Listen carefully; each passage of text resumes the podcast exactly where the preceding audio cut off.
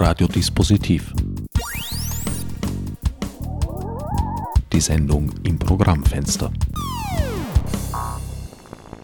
Willkommen bei Radiodispositiv. Herbert Gnauer begrüßt euch zur Zusammenfassung einer Pressekonferenz, zu der die Bürgerrechtsorganisation Epicenter Works Freitag, 11. August 2017 ins Café Landmann geladen hatte.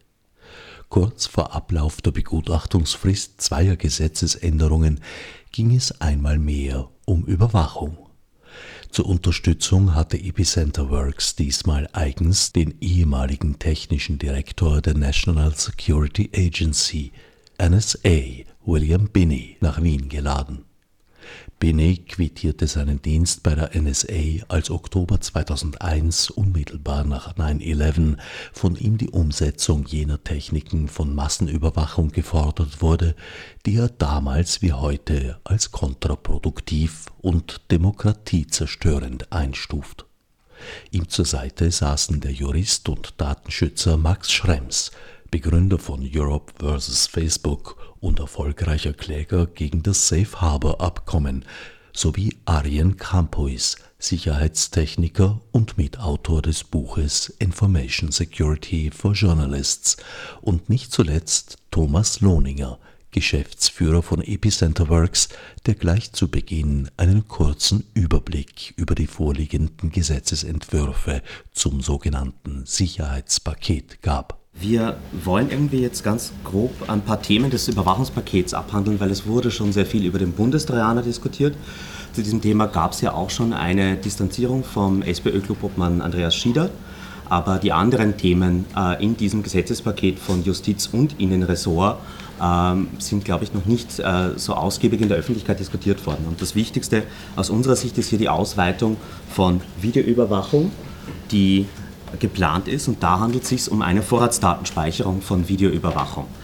Wie ist die heutige Situation, wenn ich heute äh, von einem Betreiber die Herausgabe von Videomaterial erzwingen will, dann brauche ich dazu einen Staatsanwalt.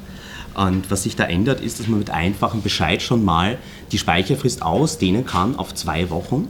Äh, Im Moment wird die von der Datenschutzbehörde festgelegt und das ändert sich. Dann können eben auch bei einfachem Bescheid diese Speicherfristen auch auf öffentliche Einrichtungen ausgedehnt werden. Hier reden wir von äh, öffentlichen Einrichtungen wie Ministerien oder Behörden, aber auch private Firmen mit öffentlichem Versorgungsauftrag. Wiener Linien, ÖBB, das heißt gerade eben die öffentlichen Nahversorger werden hier in die Haftung genommen. Und äh, der Rechtsschutz, was glauben Sie, was der Rechtsschutz bei dieser Sache ist? Im Moment könnte man glauben, Richter, nein, das ist nicht der Fall. Staatsanwalt, das ist die jetzige Situation. Das nächstgelindere Mittel wäre der Rechtsschutzbeauftragte, aber auch der muss nicht gefragt werden, sondern nur informiert. Äh, mehr oder weniger hat äh, die Polizei hier komplett freie Hand. Das bedeutet dann ganz konkret runtergebrochen, dass es egal ist, welches öffentliche Verkehrsmittel ich verwende, solange es dort eine Stationsüberwachung gibt, sind meine Bilddaten für zwei Wochen in einer Datenbank des Innenministeriums. Das ist eine verdachtsunabhängige Massenüberwachung und äh, die ist aus unserer Sicht klar rechtswidrig.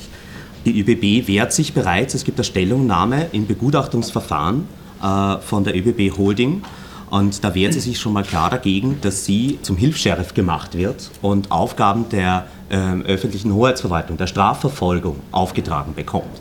Und sie wehrt sich auch gegen diese Speicherfrist und sagt, dass die Datenschutzbehörde weiterhin die letzte Entscheidung haben muss darüber, wie lange Daten gespeichert werden. Unsere Forderung ist ja klar, keine Vorratsdatenspeicherung von Videoüberwachung und äh, wie bisher soll nur im Verdachtsfall von der Staatsanwaltschaft abgesegnet auf diese Daten zugegriffen werden. Das nächste Thema ist die Kennzeichenerfassung, also die Videoüberwachung im Straßenverkehr. Und äh, hier ist es derzeit so, dass man eigentlich nur im konkreten Verdachtsfall, also bei Mautbrillerei, zu schnell fahren oder wenn ein Kennzeichen schon zur Fahndung ausgeschrieben ist, auf diese Daten zugreifen kann. Das ist auch festgeschrieben in dem VfGH-Urteil zu Section Control. Sprich, die jetzige Rechtslage ist eigentlich auch das, was das Höchstgericht erlaubt und nicht mehr. Ähm, das ändert sich jetzt. Künftig ist es so, dass auf allen Straßen der ASFINAG äh, erhoben wird das Kennzeichen des Autos, ein Bild vom Lenker und Farbe, Typ und Modell des Autos. Und diese Daten werden mal für 48 Stunden gespeichert, auch wiederum beim Innenministerium, und dort bis zu fünf Jahre im Verdachtsfall. Ähm, Was lässt sich mit diesen Daten machen? Wir haben auch wieder anlasslose Vorratsdatenspeicherung. Jede Autobewegung wird erfasst. Und äh, damit lassen sich Bewegungsprofile auf Asfinag-Straßen machen. Sprich, ich kann genau nachvollziehen, wann hat sich wo welcher Mensch in Österreich aufgehalten. Das ist wieder ein riesiger Datentopf, der hier geschaffen wird. Und der kann auch für Kleinstkriminalität verwendet werden. Wir reden von Sachbeschädigung, Drogendelikte. Für solche Straftaten können diese Daten verwendet werden. Und eben nicht nur bei schwerer Kriminalität, wie es äh, die Rechtsprechung des EuGH äh, in den zwei Urteilen zur Vorratsdatenspeicherung verlangen würde. Man kann sich das bildlich so vorstellen, nachdem hier auch wirklich nur auf Verlangen gehandelt wird. Da reden wir nicht einmal mehr nur von einem Bescheid. Ein einfaches Ersuchen, was ein Telefonanruf sein kann, führt dazu, dass diese Daten weitergegeben werden für bis zu 14 Monate und äh, dadurch kann man einfach den Hahn aufdrehen, diese Daten fließen ab ins Innenministerium und wir haben keinerlei Kontrolle, was danach noch damit passiert. Und unsere Forderung wäre hier ganz klar keine Vorratsdatenspeicherung von Kennzeichen, keine Vollüberwachung auf Österreichs Straßen. Sonst überlegen wir uns in dieser Sache zum Verfassungsgerichtshof zu gehen, weil diese Art der Überwachung klar rechtswidrig ist. Ähm, ein Thema, was Sie vielleicht wundern werden, sind die Netzsperren. In diesem Sicherheitspaket, wie es die Regierung nennt, äh, sind auch Netzsperren drin. Das heißt, Internetprovidern soll es ermöglicht werden, äh, Inhalte aus dem Internet zu sperren, die sie für rechtswidrig erachten. Das betrifft auch Urheberrechtsverletzungen oder Pornografie oder Gewaltverherrlichung im Jugendschutz. Das hat überhaupt nichts mit Terrorprävention zu tun. Dieses Gesetz ist nach einhelliger Auffassung klar europarechtswidrig. Es verstößt gegen das EU-Gesetz zur Netzneutralität. Und äh, diese Arten von Netzsperren, da gibt es auch in den Paragraphen eine Auflistung von Straftatbeständen, die aber nur beispielhaft ist. Das heißt, das kann jederzeit ausgeweitet werden. Ein Provider kann sich selbstständig überlegen, welche Art von strafrechtlich relevanten Handlungen er jetzt vermeiden will. Und das bedeutet dann unter anderem vielleicht auch Verleumdung oder Herabwürdigung staatlicher Symbole. Laut mit dem Gesetz könnte man auch bei dieser Art von Straftat äh, anfangen, im Internet munter Dinge zu sperren. Das Wichtige ist, und vor allem auch für jeden Betreiber einer Website und jeden Internetnutzer, es gibt ja keinen Rechtsweg. Also man kann in keiner Weise gegen so eine Internetsperre einen Gerichtsweg oder irgendeine Art von Beschwerde einlegen. Das ist eine komplette Privatisierung von Rechtsdurchsetzung, wie wir sie eigentlich aus Großbritannien nur kennen und äh, wie sie dort schon zu massiven Verwerfungen geführt hat, dass sehr, sehr viele Websites gesperrt wurden äh, und viele davon auch fälschlicherweise. Und da ist auch wiederum das größere Bild zu zeichnen. Wir haben jetzt hier eine Novelle vor uns liegen, die sich mit Sicherheit begründet, wo aber eben auch derartige Einschränkungen der Meinungsfreiheit drinnen sind. Wir hatten das schon bei den staatsfeindlichen Bewegungen und bei der Einschränkung des Demonstrationsrechts. Und jetzt will der Innenminister halt nochmal Zensur ermöglichen. Und wenn er das will, dann soll er das direkt sagen. Wer Zensur ermöglicht, zensiert, ohne sich die Hände schmutzig zu machen. Und da würden wir uns auch eine, eine direktere Debatte darüber wünschen und irgendeine Begründung, die sich auch nicht in den Erläuterungen zum Gesetz findet, wieso wir diese Maßnahmen jetzt hier auch diskutieren müssen. Letztes Thema, das mir vor allem für Sie als Journalisten relevant sein könnte, ist das Verbot von anonymen SIM-Karten. Wer künftig eine SIM-Karte kauft, muss sich ausweisen. Das betrifft in Österreich rund 5 Millionen solcher anonymer Wertkarten, die verboten werden sollen, wo man sich künftig dann ausweisen muss. Und da wäre vor allem eben die Überlegung für Journalisten, wenn sie in ihrem Alltag mit Quellen kommunizieren, welche Wege diese Quellen dann nutzen. Die 56-jährige Buchhalterin, die zum 22. Mal Rechnung vom Minister komisch findet, die wird keinen verschlüsselten Messenger verwenden, sondern die kauft sich eine anonyme SIM-Karte. Und gerade diese Art, äh, niederschwellig sich äh, zu schützen bei der Kommunikation, die heikel ist, die wird hier abgeschafft. Das betrifft eben ganz viele Leute, gerade eben die ohne kriminelle Energie, die halt vielleicht wirklich nur nicht ihren Job verlieren wollen, wenn sie solche Dinge sagen. Und da gibt es ja eben auch, wenn man äh, Investigativjournalisten aus dem News Verlag äh, zitieren darf, im Presseclub Concordia, dass äh, der Donaukanal voll ist mit Wertkarten-Handys, die dieser Investigativjournalist da reingeschmissen hat. Das ist heute der einfache Weg, um sicher zu kommunizieren. Und äh, wir haben auch viele Beispiele, finden Sie in den Presseunterlagen aus anderen Ländern, wo diese Maßnahme geprüft wurde und man sich dagegen entschieden hat. Auch die ehemalige Innenkommissarin Cecilia Malmström hat das 2012 in einer parlamentarischen Anfrage gesagt. Man hat das geprüft, die EU-Kommission hat geprüft, alle Mitgliedstaaten befragt und sich dagegen entschieden. Und das ist beispielhaft für das ganze Paket. Es fehlen nämlich durchgängig die Belege dafür, wie uns diese Maßnahmen sicher machen werden. Was wir wissen ist, dass diese Maßnahmen, und zwar alle davon, in anderen EU-Ländern schon nicht funktioniert haben. Wenn wir uns anschauen, Frankreich, Großbritannien, Belgien oder Deutschland, dort gab es diese Maßnahmen zum Großteil und sie haben keine Anschläge verhindert und sie haben auch nicht signifikant zur Aufklärung von schweren Verbrechen beigetragen. Alles, was sicher in diesem Sicherheitspaket ist, dass es mehr Überwachung bringt. Es kostet uns Freiheit und viel Geld. Und das Credo des Innenministeriums ist es, äh, wer nichts zu verbergen hat, der hat auch nichts zu befürchten. Wir würden sagen, wer sich nichts zu Schulden gekommen hat lassen, über den sollte auch nichts gespeichert werden. Vielen Dank ähm, und äh, damit würde ich jetzt äh, weiter abgeben an Delbini. So we're going to continue in English. Uh, thanks for having me too. Uh, uh, basically, uh, my my my uh, sense of all of this is uh, that this is a failed policy for in, supposedly for intelligence that's supposed to stop terrorist attacks. That's been the justification for it from the beginning, but it's been a it's been a lie that they have they have been saying in the U.S. anyway. It's the way they've started. was that you had to give up privacy for security. In fact, what that meant was if you gave up privacy, you got no security. In fact, all the, all the attacks that have been committed since 9-11 and even before 9-11 were involving people who were already known by the, either the police or the intelligence or both. And so they should have been following them with a disciplined, focused attack instead of doing this bulk acquisition on everybody. Then they would have had a chance to stop this. This is the main reason this is a failed policy, is because they're dumping so much data on their analysts and, and uh, intelligence analysts and, poli- and uh, police but they can't get through it to discover the threat in advance and therefore can't stop it. So the ultimate result is that people have to die first for terrorism. Uh, for other cases, they have the opportunity to smuggle dope and weapons and all that without them being discovered and being able to stop it before it happens. Uh, and again, it's the same issue. It's because they're buried in so much data they can't get through it if, for example, you took uh, took all of the intelligence agencies and the police in, in the U.S., U.K., the Five Eyes, and maybe the six to eight other countries in Europe that are participating in this bulk acquisition of data, gathered all their analysts together, there'd be about 20,000 analysts. And so you have to distribute them across the set of targets they're looking at, and it's the whole population of the world, which is roughly 4 billion people who are using uh, cell phones uh, or uh, any other electronic device or credit cards, things of that nature. And so if you divide that out, each of those analysts has to look at 200,000 people. That's impossible. And that's, the, that's, that's why they're failing. They're also not doing the right uh, uh, analytic approach on the data they do collect. They're using a word search type approach, uh, which simply goes across and produces some kind of Google approach, Google output. You know, you get thousands or tens of thousands or even hundreds of them, and sometimes a million or more uh, returns. And if you get that kind of output every day on the collection that's being done, then you can't you can't get through it. It's impossible.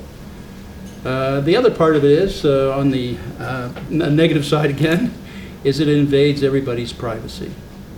When you collect all of this data on everybody, it means you have information on everybody in the planet, and invade their privacy in virtually every way possible. Now, there's a positive side to that. That means you have leverage on everyone on the planet. You can use it to get uh, members of parliament and any government in the world to do whatever you want because you've got you've got the dirt on them, you've got information on them, or or you can use it against uh, political parties in like they did in the U.S. against the Tea Party or against uh, the Occupy group or against uh, any uh, church organizations trying to get politically active, or you can use it anywhere in the world to do that similar thing. Uh, and you could use it against uh, princes in the Arab states where they go on the, the web and you look at porn, for example. That's leverage against them. That's a no-no in their society. So that gives you power over them. And that's true for everybody on the planet because they're collecting all the data they possibly can. So, and, and in other words, that gives them population, the power to popul- control the population and also to do uh, use that data in the United States. They are already doing it for common crime inside the United States. They're using it to uh, to arrest people, and then they have to do a substitution for that data in a court of law because it's not admissible, was collected without a warrant. And so they're perjuring themselves in courts of law, and they're spreading this around the world because all the all the countries that have relationships with the FBI or the DEA, they are getting this information from them also. But they don't get the raw data because they can't use it in a court of law. So it's perjury, and so they're, they're committing perjury. So they're destroying our entire uh, intelligence and, uh, and uh, judicial process. The, the foundations of democracy are, are being destroyed here. Privacy is lost. Uh, you know, uh, any any type of legal process is lost because it's subverted at the foundation uh, by this process. And it was started in the United States, uh, uh, basically for money, because it takes a lot of money to do this, and the military-industrial complex needed a lot of money. They wanted to grow, get bigger, and have more control over people, and this was the way to do it. And then uh, they convinced other people, like the other Five Eyes, the Brits, and others, to follow them, and they followed, and then everybody else in the world started to say, well, we should follow the U.S. because they know what they're doing, when in fact they don't. And so we're all adopting this failed policy across the democracies of the world. And I call this a metastasizing malignancy that's spreading around, destroying the democracies of the world. Uh, and what they're doing is adopting a process they, that many countries don't realize what it entails. Uh, it entails uh, large expenditures of funds um, and also large effort in terms of numbers of people. Uh, but it gives also central power to uh, any, any one government over their population and central power to the United States because they got power and knowledge of everybody in the world. So for all those reasons, it's, it's not good. Either way you look at it, uh, it doesn't work for the things they say it does. It fails and fails miserably. You can see this every time there's an attack. Anytime they come out and say afterward that they knew who it was that, that did it, then you knew they should have been following them all along, and they didn't. That's because they're not doing a focused, targeted approach, which is the alternative to bulk acquisition. It does give you the opportunity to see these threats in advance and have a chance to stop them and save lives instead of, uh, instead of having uh, an empire built that, and with lots of money and lots of people, with the cost being that occasionally some people have to die. In weiterer Folge beleuchtete Max Schrems die Problematik vom juristischen Standpunkt und warnte vor überschießender Überwachung. Erstens danke mal für Epicenter Works, dass sie sich um das kümmern. Ich bin ja ja nicht Mitglied, sondern bin einfach froh, dass es in Österreich überhaupt eine Organisation gibt, die sich mit sowas qualifiziert auseinandersetzt. Ähm, ich habe mir jetzt gerade notiert, nach dem, was, was ähm, ich gerade gehört habe, es ist ein bisschen so ich habe das Gefühl, es ist Sobotkas Kindergeburtstag. Man hat irgendwie gesehen, uh, die Amis können da irgendwie ganz viel machen, wir wollen auch. Und wenn man sich dann aber ein bisschen genauer anschaut, dann fragt man sich, was das überhaupt für einen Sinn hat, wie das funktionieren soll und ob ihnen da nicht in einem gewissen Aktionismus, ähm, ich würde das vor allem bei der ÖVP verorten, ähm, sie einfach weit über das hinausgehen. Also ab 2001 haben wir 28 Novellen im Sicherheitspolizeigesetz. Nicht alle davon waren große Novellen, aber so einmal im Jahr wird da irgendwas verschärft. Und das Sicherheitspolizeigesetz, das muss man verstehen, ist das bevor noch was passiert ist Gesetz. Also bevor noch irgendeine Tat passiert ist, ist die Idee, dass sozusagen die Polizei da vorab was machen kann. Und wir haben einfach einen massiven Ausbau davon, ohne dass das wirklich kontrolliert ist, überlegt ist, man sich denkt, macht das einen Sinn oder nicht. Es macht halt eine nette Headline, genauso wie letzte Woche, wir brauchen größere Strafen etc. Und das ist das, was ähm, einer sozusagen in Regierungskreisen, ich habe irgendwann gehört, sie sind schon vollkommen schmerzbefreit. Und ich glaube, das ist das Problem, was wir da haben im, im, im größeren äh, Bild. Ein typisches Beispiel dieser Schmerzbefreitheit, äh, ich glaube vor ein paar Wochen war Sobot kein Mittagsjournal und hat gesagt, er weiß gar nicht, warum es diesen Datenschutz bräuchte, weil die Polizei hat ja noch nie was Falsches getan. Ähm, ich irgendwann mal auf Twitter zurückgeschrieben, wie viel Zeit haben Sie, um eine Liste aufzulesen aus allem, was die Polizei die letzten Jahre alles falsch gemacht hat. Also mir ist es eingefallen, die EKIS abfragen, Maischbergers Telefonprotokolle, die fröhlich verlesen worden sind, was eigentlich, auch wenn ich jetzt kein großer Freund von Maischberger bin, nicht unbedingt vorgesehen ist die Tierschützer, wo wir irgendwelche ähm, versteckten Ermittler gehabt haben, die aus den Akten auf einmal verschwunden sind und erst hinterher wieder aufgefallen ist, dass es da doch irgendwie Geheimüberwachung gegeben hat. Ähm, es hat jetzt vor kurzem was gegeben beim Bundesheer, wo irgendwie die Daten abgesucht werden, wenn man halt wissen will, ob der Bundesheerkollege Single ist oder nicht und so weiter. Ähm, also es gibt so eine lange Liste, wo es Missbrauch gibt, dass man schon überlegen muss, was darf der Staat, wie weit soll das gehen und wie ist dann der Rechtsschutz und wie ist das irgendwie ordentlich, weil jeder weiß, dass man sozusagen, wenn es einen wirklich einen guten Fall gibt, überwachen können soll, aber halt nicht in irgendeiner Massenversion, die nicht genau überlegt ist. Ähm, zweite, sozusagen jetzt, um in, in, die konkreteren Sachen hineinzugehen, ich glaube, eine Sache, die jetzt wirklich wichtig ist, ist, wir haben ganz viel über den Bundestrojaner diskutiert Und es ist eine große Gefahr, dass einfach im Windschatten von diesem Bundestrojaner, die wird dann vielleicht nicht beschlossen oder was weiß ich, zehn andere Maßnahmen kommen, weil ja sozusagen das Hauptaufregerthema mal gekillt hat. Also es ist ein bisschen so die Überlegung, schmeißen wir ganz viel, irgendwas wird schon hängen bleiben. Ähm, ein paar Beispiele, die jetzt da drinnen sind, die ich relativ bedenklich finde, zum Beispiel eben dieses Quick Freeze statt der Vorratsdatenspeicherung. Ähm, die Vorratsdatenspeicherung ist ja fröhlich immer wieder von allen möglichen Gerichten in allen möglichen Versionen aufgehoben worden ähm, durch ganz Europa. Jetzt probiert man es mit Quick Freeze. Das ist jetzt an sich mal ein etwas intelligenterer Zugang, prinzipiell. Spannend ist aber die rechtliche Lös Lösung, die man da hat. Es gibt nämlich eigentlich gar keine Limitierung in dem Gesetz, wo wann Daten gequickfreezed werden dürfen. Also steht drinnen, dass der Staat zu einem Betreiber gehen kann und sagen kann, wenn es irgendwas, was länger als ein Jahr, also ein, irgendeine Straftätigkeit, die länger als ein Jahr ist, dann müssen Daten gequickfreezed werden. Steht aber zum Beispiel keine geografische Limitierung drinnen. Kann jetzt die Staatsanwaltschaft herkommen und sagen, wir haben irgendwo was, was länger als ein Jahr, weiß nicht, eine schwere Körperverletzung, Schlägerei, sowas in die Richtung, können die dann in ganz Österreich einmal alle Daten quickfreezen für ein Jahr? Wohl nicht, aber das steht alles nicht da, das ist alles nicht weiter definiert. Spannend auch allein vom Gesetz ist die Qualität. Es steht zum Beispiel drinnen, dass die Löschungsverpflichtung der Provider aufgehoben wird. Es steht zum Beispiel aber gar nicht drinnen, dass die Provider das speichern müssen. Also können die Provider jetzt sagen, ich lösche nur nicht, weil ich jetzt darf, oder müssen die das dann wirklich speichern? Das steht, ist im Gesetzeswortlaut zum Beispiel gar nicht wirklich drinnen.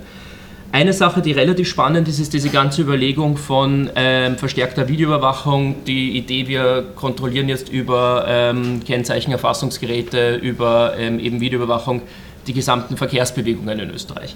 Ähm, und was ich da besonders problematisch finde, ist, wir haben vor circa zehn Jahren war die große Welle Videoüberwachung. Ich habe damals ein Buch zur Videoüberwachung geschrieben, noch vor Facebook und der ganzen Geschichte. Und damals war das große Versprechen, wir pflastern alles mit Kameras voll, aber die werden dann gespeichert, das darf keiner anschauen, das ist ganz verschlüsselt und das liegt irgendwo in einem Safe und nur dann, wenn es irgendeine böse äh, Straftat gibt, nur dann schauen wir uns die Daten an. Genauso war es bei den ganzen Mautsystemen, wo es heißt, das ist nur zur Mautkontrolle, wir würden nie das verwenden, um die Bewegungsprofile von Leuten zu erstellen. Und jetzt sind wir im Schritt 2. Jetzt sind wir im Schritt 2, wo es heißt, die Daten sind ja schon mal da. Jetzt wäre es ja blöd, wenn wir es nicht für was anderes auch noch verwenden würden. Klassisch nennen wir das Salamitaktik.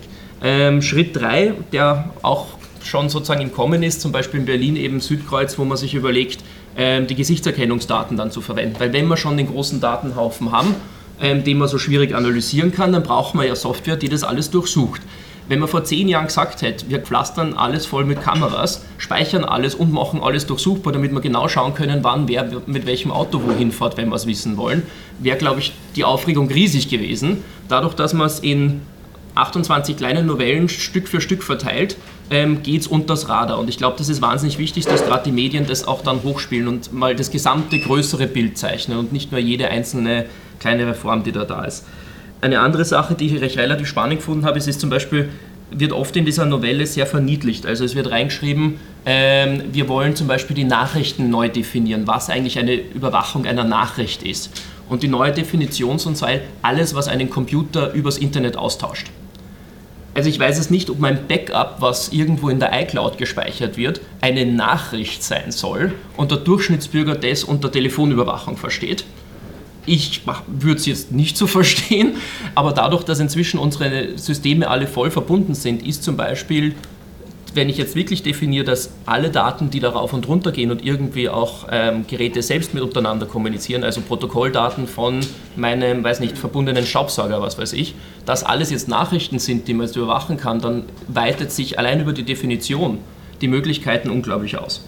Und andere Sachen sind wahnsinnig spannend. Du hast die Wertkarten angesprochen es ist vollkommen absurd. Wir, du kannst aus irgendeinem Land dir online eine Wertkarte schicken lassen, die in Österreich im Netz einwählen und musst es nirgendwo irgendwie registrieren. Also der böse, böse Terrorist, der eine geheime Wertkarte haben will, lässt sie die halt aus Tschechien schicken oder fort äh, nach Deutschland, was weiß ich. In der Praxis habe ich keine Ahnung, wie sich die das vorstellen. In Deutschland hat es die Wertkartenregistrierung gegeben. Ich habe persönlich mir, glaube ich, vor ein paar Jahren in Berlin eine Wertkarte gekauft, habe keinen Pass dabei gehabt das türkische Handyladen-Ding um die Ecke, hat gesagt, passt schon, schreibe irgendwas drauf, halt im Berliner Dialekt. Ähm, und damit habe ich meine ach so toll registrierte Wertkarte gehabt. Was wir in Wirklichkeit damit machen, ist, dass Millionen Leute nicht mehr beim Supermarkt ihre Wertkarten kaufen können, dass ich nicht weiß, wie sie das machen, wenn es das dann online Wertkarten oder einfach Handyverträge abschließt online, muss ich das dann jedes Mal im Shop machen. Also es ist vollkommen absurd, weil das, was man damit targeten will, man eh nie schaffen wird aber einfach wahnsinnig viel Friction und Probleme in der Praxis. Das ist klassischer Aktionismus politischer, wo man sich fragt, ob die sich das einmal wirklich genau überlegt haben, ob das irgendwas bringt. Letzter Punkt, was ich auch noch spannend gefunden habe, ist die Frage äh, Netzsperren. Da wird jetzt reingeschrieben, dass ähm, Unternehmen gewisse Content sperren können, aber nicht müssen. Ich bin ja viel in Irland aus allen möglichen Gründen und es gibt dort genau die Situation, dass dann wahnsinnig viel Druck aus der Wirtschaft gekommen ist. Also Content-Inhaber, Leute, die sagen, wir müssen was gegen Pornos machen, was weiß ich, die dann Druck auf die Provider ausüben und sagen, nee, ihr könnt es ja sperren, und ihr seid ja dann doch irgendwie ein bisschen verantwortlich. Und zum Beispiel in Irland hat genau diese Diskussion dazu geführt, dass die Provider selber ein Three-Strikes-Out-System gemacht haben. Das ist nicht gesetzlich definiert, aber ähm, dort ist es so gewesen, wenn Content Provider dreimal gesagt haben, da hat irgendjemand ein illegalen MP3 runtergeladen, haben sie den seinen Internetzugang gesperrt. Das war vollkommen privat zwischen den ähm, Musikunternehmen ähm, und ähm, der irischen Telekom ausgemacht. Steht in keinem Gesetz drinnen. Ähm, indem ich aber das erlaube, den Unternehmen, gebe ich ihnen die Möglichkeit für solche privaten Abmachungen. Und ich glaube, das muss man mitdenken bei diesen Netzsperren. Es hört sich, hört sich ganz nett an, wir können irgendwie Filter einbauen, bla bla. Wenn jemand sein Software-System filtern will, dann kann er das mit x anderen technischen Möglichkeiten. Da brauche ich nicht einen Provider, der mir erklärt, was ich im Internet anschauen darf oder nicht anschauen darf. Also bei den Dingen muss man einfach ein bisschen, glaube ich, auch hinter die Fassade schauen. Das hört sich alles im politischen PR-Sprech ganz nett an. Aber wenn man es ein bisschen weiter dröselt und das größere Bild sieht, wie alles sozusagen Schritt für Schritt für Schritt weitergeht, ähm, dann ist es wieder ein weiterer Schritt, wo man sich fragt, ob das alles wahnsinnig viel Sinn macht und nicht in Wirklichkeit eigentlich nur unsere Bürgerrechte einschränkt. Als letzter Sprecher des Podiums ergriff Sicherheitstechniker und Autor Arjen Kampois das Wort, bevor Werner Reiter zur Fragerunde überleitete. Uh, my name is Arjen Kampois. I work on information security, which used to be, you know, very specialized in the corner of an IT department somewhere. These days, it's about fundamental human rights like things to privacy, the ability of journalists to protect their sources, and in economic terms, it's also about countering industrial espionage which costs Europe something like 250 billion euros per year. Um, so, mass surveillance is wrong in many legal and moral terms. It's against the principles of democracy. It's against the United Nations Declaration for Human Rights and many other, you know, basic legal frameworks that we have. Yeah. But if such principle things don't move you, we can simply point out that it doesn't work. So you can pick either one of those, and there should be two good reasons to not do it. The funny thing is, governments, not just this government, but in many European and other countries, keep proposing these things. So, for instance, after the Paris attack in late 2015, before the blood on the sidewalk was even dry, already politicians were screaming that we now needed to ban all forms of encrypted communications between citizens. The funny thing was that encrypted communications played no role whatsoever in the preparation to these attacks. In fact, the attackers were all individually known, Many had posted their weapons training in Syria on their Facebook page. They were all using phones that were running on their own name. Uh, they were using their own credit cards to rent the cars to go to Paris. So the measures proposed after the event would have had no impact on the ability to prevent the event. And that then begs the question to these governments why are you proposing things that anybody with half a brain can figure out in 30 minutes don't solve the problem? And so it's up to, I think, also the citizens of Austria to ask their government in this case, you know, are you merely incompetent or is there some other agenda going on here? Because it's very clear that mass surveillance is completely unsuitable to preventing terrorism, and we've seen this in Europe again and again and again. So it's not even a discussion. It is also, however, the fact that mass surveillance is very suitable for repressing all kinds of democratically legitimate activities in society, such as journalism. I think there's a, maybe a couple of journalists here in the room. Um, another problem with all the mass surveillance is that your government will be creating giant new databases of the private lives of the citizens whose job it is, you know, to, to serve for them. And then the question is can they protect those data mountains? And any government that thinks they can protect such a data mountain, I would like to remind of the fact that the national security agencies, the world's largest intelligence agencies with a budget the size of some smaller countries, was not able to prevent Edward Snowden walking out the door with tens of thousands of buff top secret documents. And to this day, they don't know exactly what he brought with him, so they need to consider all the documents compromised. That's right. So, if the NSA cannot protect the database, do you think the Austrian government can protect a database from the lives of Austrian citizens from the 20 or 30 capable intelligence agencies in this world? Or dozens of advanced criminal organizations that might go after this data for purposes? No, of course not. So, the best way to prevent this problem is not to create a database in the first place, particularly given the fact that it doesn't do any good for the stated problem anyway. This aside from the fact that it's going to cost a pile of money, which we could use for other stuff. So, we know also, thanks, well, to Bill, even and even before Bill, Duncan Campbell, a British journalist, did good work. But we know since Snowden, for absolute sure, that all United States information technology products and services are backdoored by various intelligence agencies, including NSA and CIA. And the kill switches in those products are actively being used to be able to switch off countries. And that's not just countries like Iran or maybe North Korea, but it's also countries like Austria. So all modern countries using American information technologies are under an American kill switch. Everything in your society runs on chips, from the logistics in your supermarkets to the energy infrastructure to hospitals to everything your government does. If somebody foreign can switch that off, and yeah, it's now the Orange King in Washington who controls the off switch, and he tends to have some impulse control problems, so maybe this is worrisome. But then it's not just him anymore, because of course the secrets of these back doors are now out on WikiLeaks and are now in the hands of dozens of other parties, including again criminal organizations, who can now switch off countries at will if they so desire. Usually they don't desire it because it's better to thieve a country empty than to you know crash its economy. Um, but so running on these kinds of technologies is a big strategic risk to the basic physical and economic well-being of uh, Austrian citizens. And so again, the question to the government should be, four years after Snowden gave us the very clear and documented proof of these problems, why are we continuing to do this? Why do we continue to spend 15, 20 billion euros of our money to buy foreign spyware that can destroy our society instead of using that to create 350,000 IT jobs in Austria and build our own technology and then we are in charge of our society as a sovereign democratic society should be. Um, so there are some policy implications, and again, it's not for journalists to ask all the finery technical details, but it is for journalists and for citizens to ask, dear government, why aren't you doing this?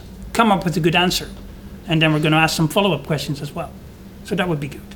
So if governments are all these doing these things, it's you don't have to have all the answers, but you do have to ask why, and they'd better have some good answers. Otherwise, maybe do something differently or stop doing it.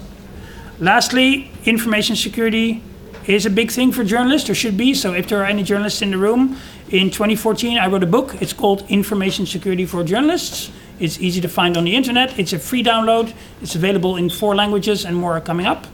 Um, and you can download it for free. You can spread it among your colleagues for free. And there's many people across the European continent you can invite to give training from it. They will often do it, you know, merely for a good meal, or maybe they will charge a little bit for it. And um, the technologies described in the book are being used by you know advanced investigative journalists across the world, by Team WikiLeaks, by people like Edward Snowden to protect themselves and to protect the people they work with. Um, so we know from practice that they work against the most extreme surveillance regimes that exist in the world. Uh, and we've made this book freely available, and this knowledge freely available, and all the software we describe is also freely available to anybody. Um, so please go and have a look at that um, and use it to protect your sources and your story and yourself, and just be a better journalist. Thank you. Thanks, Arjen. Äh, wir öffnen jetzt die Fragerunde. Ich würde nur bitten, dass äh, Sie uns dann die Gelegenheit geben, die Mikros auch jeweils zur richtigen Person zu stellen, damit alle was davon haben. Bill, is there a technological alternative to mass surveillance, and how would it look like?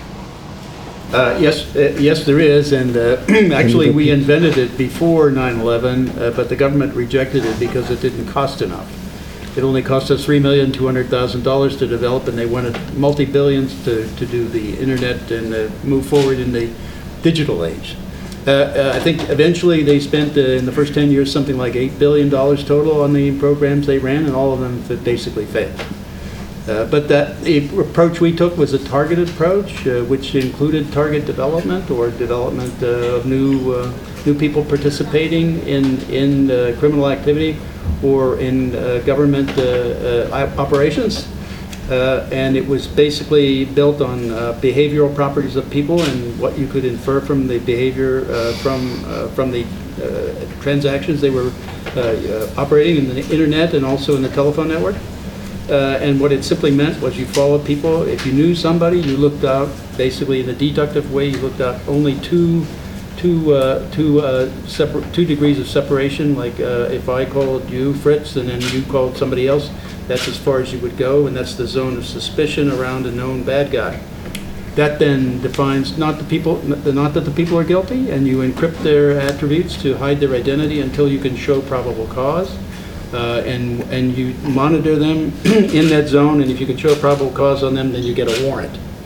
That's the deductive approach. The inductive approach is where people are uh, looking, looking at pedophilia sites, or, for example, or multiple pedophilia sites, or sites that are, uh, people who are advocating jihad or violence against the West.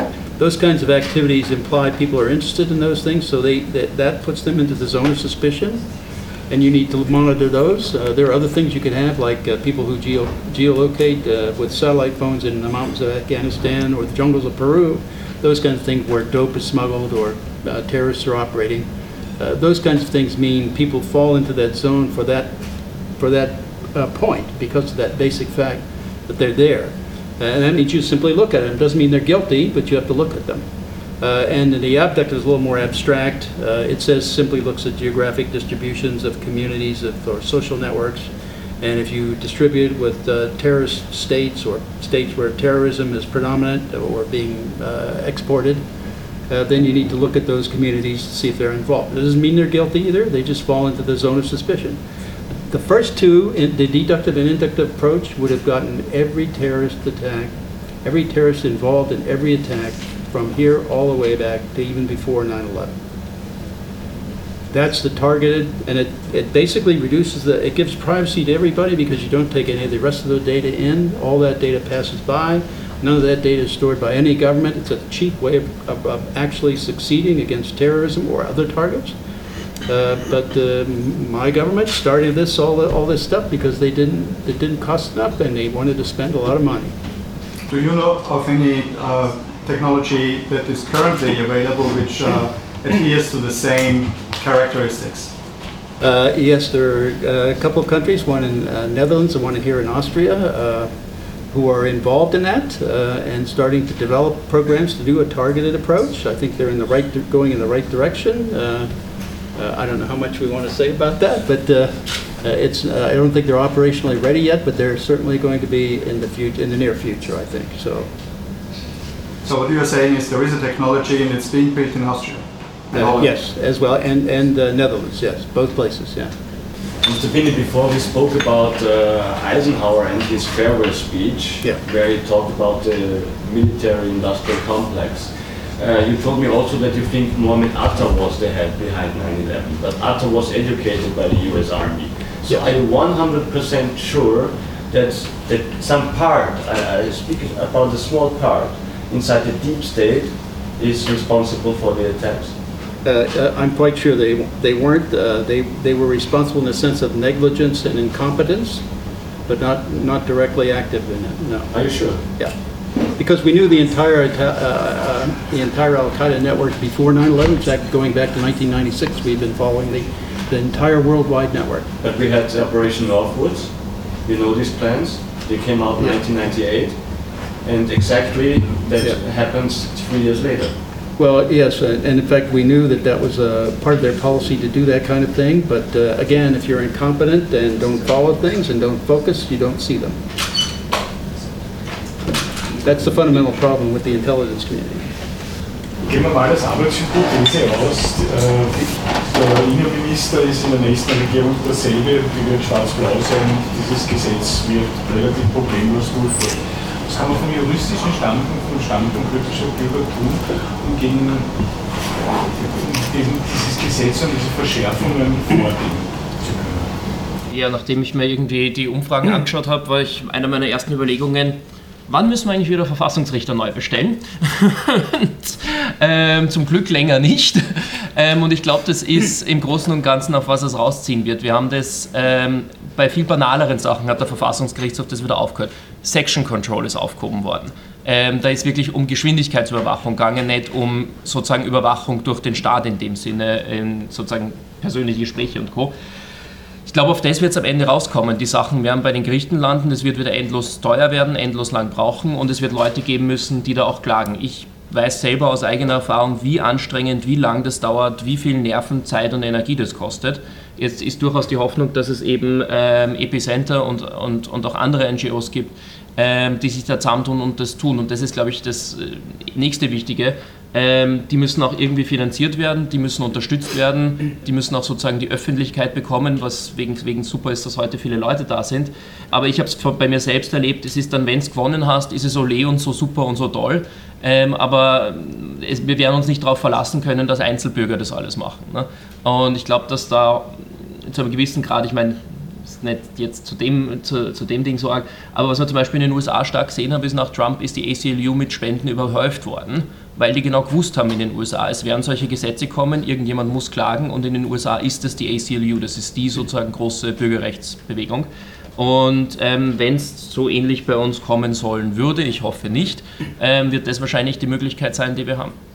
Danke Max für diesen schönen Spendenaufruf. Ja, ich kriege ja nichts davon, aber ich, zur Unterstützung, yeah. Äh, nur nochmal, um zum Abschluss zu kommen. Ich glaube, es ist eh schon eigentlich alles gesagt. Hinter mir sehen Sie auch die restlichen Themen, über die es eigentlich gehen sollte. Und das große Bild ist auch gezeichnet, was da auf uns zukommt, wenn diese Maßnahmen noch vor der Nationalratswahl beschlossen werden. Das ist aber nicht sicher. Kanzler Kern hat selbst gesagt, dass diese Begutachtung sehr genau beobachtet wird. Und die Begutachtung läuft noch bis zum 21. August. Bis dahin können beide Gesetzespakete, sowohl von Justiz wie auch Innenressort, äh, noch mit äh, Stellungnahme kommentiert werden. Und wir haben eben über Überwachungspaket.at äh, dieses Tool gebaut, wo das sehr einfach möglich ist für Bürgerinnen und Bürger. Ähm, und die Strategie der Regierung war ja klar. Man äh, verhandelt diese ganzen Verschärfungen und Einschränkungen von Bürgerrechten noch äh, Ende Jänner aus, aber dann wartet man bis zum 10. Juli, bis zum Sommerloch, äh, bevor man es der Öffentlichkeit vorstellt. Und genau diese Strategie, das sozusagen im Sommerloch zu verstecken, sollte man äh, nicht aufgehen lassen, sondern sich jetzt noch mit einer Stellungnahme zu Wort melden. Äh, das ist jetzt schon die Begutachtung äh, der Zweiten Republik, wo es die meisten Stellungnahmen gab und das meiste Interesse in der Bevölkerung. Ähm, das ist nicht nur quantitativ, sondern auch qualitativ, wenn man sich die Stellungnahmen anschaut, ähm, welche Institutionen sich da schon geäußert haben, mit welchen Argumenten und wie gravierend diese Argumente sind. Wir werden selber auch noch eine Aufarbeitung der vielen Stellungnahmen machen, auch damit das ein bisschen übersichtlicher wird und man äh, sich auch ein bisschen einfacher als, als interessierter Journalist oder Mensch äh, auskennt, was denn gesagt wurde. Und ja, wir hoffen, dass diese Möglichkeit jetzt noch genutzt wird bis zum 21. August und dann am besten all diese Gesetze gar nicht erst dem Ministerrat Anfang September passieren. Vielen herzlichen Dank. Die Begutachtungsfrist ist zwischenzeitlich abgelaufen. Am 21. August 0 Uhr waren über das genannte Portal 8913 Stellungnahmen abgegeben worden. Alles weitere wird sich zeigen. In den nächsten Ausgaben dieser Sendereihe werden wir uns verstärkt dem Themenfeld widmen. Nächstens wird daher auf diesem Sendeplatz ein Interview mit der Leiterin der Datenschutzbehörde, Andrea Jelinek, zu hören sein. Fürs Zuhören dankt einmal mehr Herbert Gnauer. Als Nef Margot mit Munesi. Fichnis ob sie durch